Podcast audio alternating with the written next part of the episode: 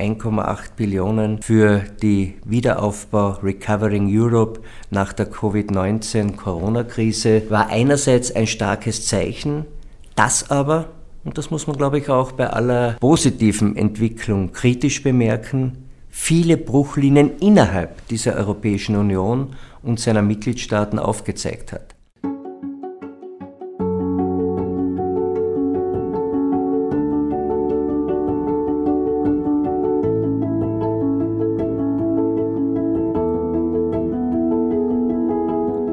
Aufgabe der Politik ist es, Orientierung zu bieten. Ich möchte als politischer, als sozialdemokratischer Kompass fungieren. Mein Name ist Peter Kaiser. Ich lade Sie ein, meinen Gedanken zu folgen.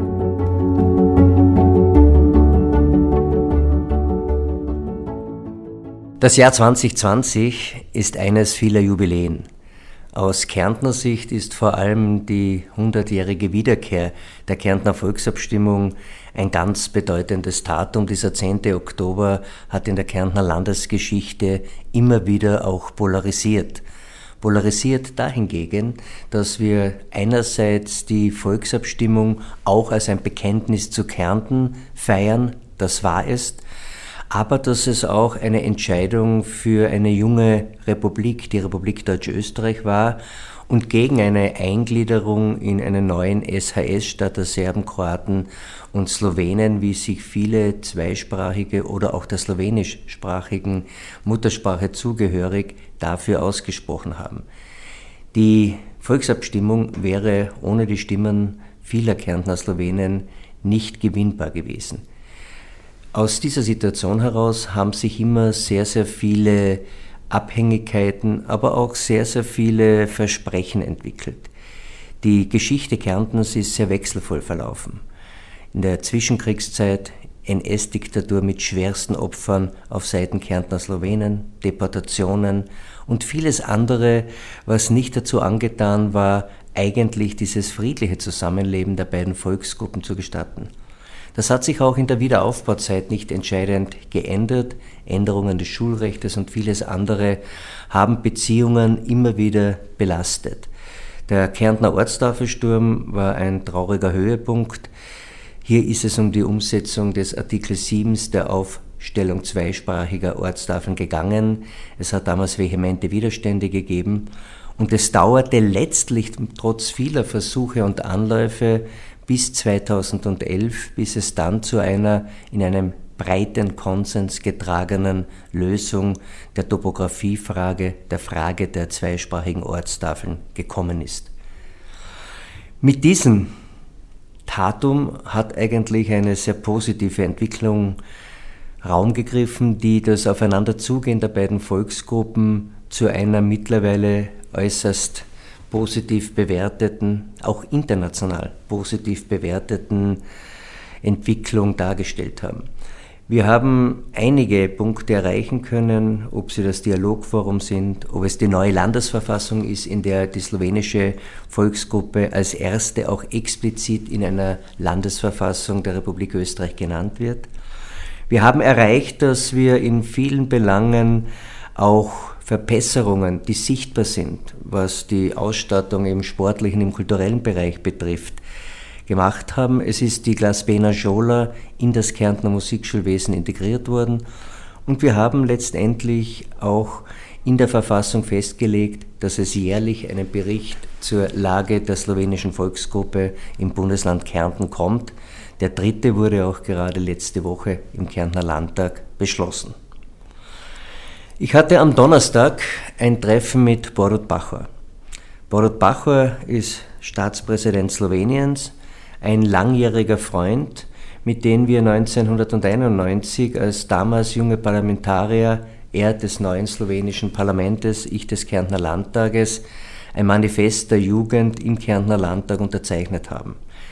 Seitdem begegnen und begleiten wir einander politisch und äh, dieses Treffen hatte den Grund, einen historischen 10. Oktober auch mit Unterstützung und Anwesenheit des slowenischen Staatspräsidenten in Klagenfurt zu begehen.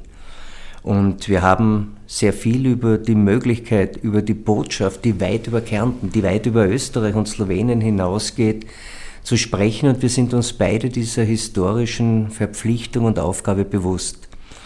Diese Verpflichtung und Aufgabe wird auch darin unterstützt, dass der österreichische Staatspräsident, Bundespräsident Alexander van der Bellen mit teilnehmen wird und wir möchten damit für ganz Europa signalisieren, dass auch aus wechselvollen Situationen, aus manchmal äußerst äh, unfreundlichen Positionen Gemeinsamkeiten unter dem Dach Europa entstehen können.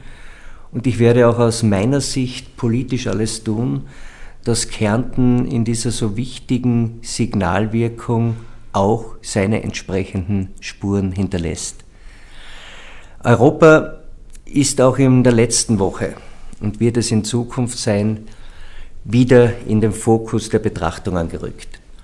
Die Riesenpakete, 1,8 Billionen für die Wiederaufbau Recovering Europe nach der Covid-19 Corona-Krise, war einerseits ein starkes Zeichen, das aber, und das muss man glaube ich auch bei aller positiven Entwicklung kritisch bemerken, viele Bruchlinien innerhalb dieser Europäischen Union und seiner Mitgliedstaaten aufgezeigt hat. Wenn man jetzt das Ergebnis letztlich bewertet, so wird wahrscheinlich dieser riesen finanzielle Aufwand und die Bereitschaft, mit allen Möglichkeiten und finanziellen Mitteln die Wirtschaft Europas wiederum so zustande zu bringen, dass sie den Wohlstand, den wir erarbeitet haben, möglichst bald wieder erreicht. Aber gleichzeitig ist etwas Zweites, das mir mindestens gleich wichtig ist, nicht so sehr in den Mittelpunkt gerückt. Nämlich jenes globale politische Vakuum, das ein US-Amerika derzeit mit seiner durch Präsident Trump geprägten Politik aufgemacht hat.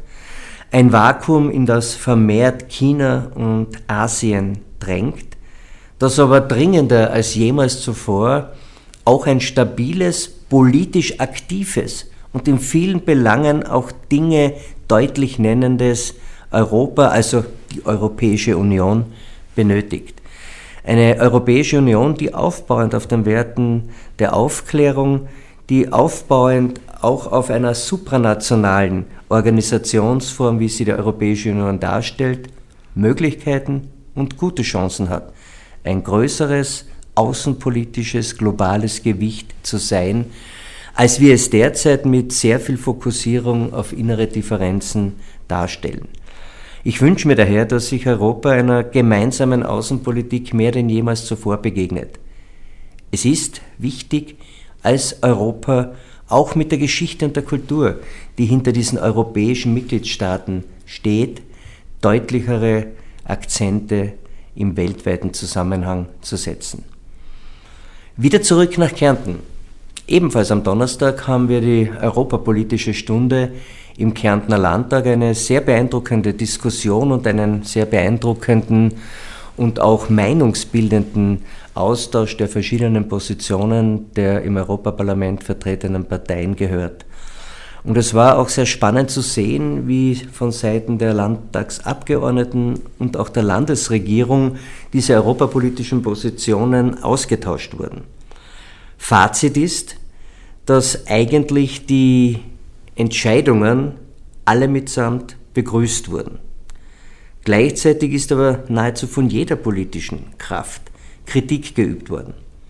Einerseits an der Position des Bundeskanzlers, nicht was die Sparsamkeit allein betrifft, sondern was manchmal so etwas wie fehlenden Weitblick und auch Bedeutung von nicht materiellen Verhandlungspunkten betrifft, nämlich was signalisiere ich beispielsweise Nachbarstaaten wie Italien, die einer unserer größten Handelspartner sind und wo wir sehr viel auch an Geschichte haben, die uns getrennt, verbunden zu Bündnispartnern und dann wieder zu Gegnern gemacht haben.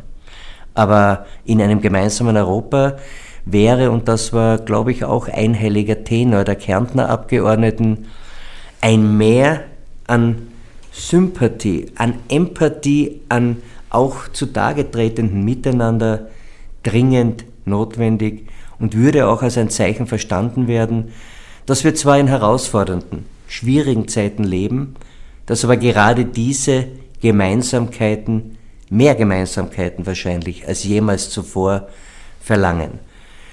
Es war eine spannende Woche, eine Woche, wo man oftmals beobachten konnte, dass einerseits regionalpolitische Aspekte sehr wohl auch geopolitische Bedeutung haben und andererseits wie bedeutend Entscheidungen auf europäischer Ebene beispielsweise für regionalpolitische Akzente nach der Corona-Krise auch für Bundesländer, für Regionen wie Kärnten sind.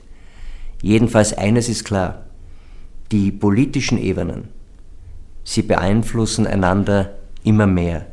Und ich denke, das ist etwas, was wir auch im tagespolitischen Kontext mehr Bedeutung beimessen sollten.